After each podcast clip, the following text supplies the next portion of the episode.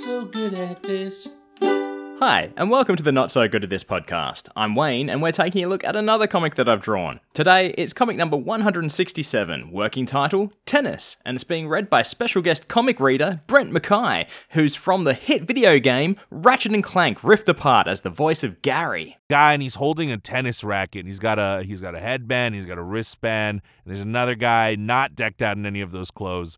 Uh, but the guy with the racket says, "Am I holding this right? I've never played." And then the guy on the right says, "Just do whatever comes naturally." And now we cut to the tennis court, and uh, the guy with the headband has dropped the racket. He's naked. He's riding a sheep. The sheep doesn't look happy about it.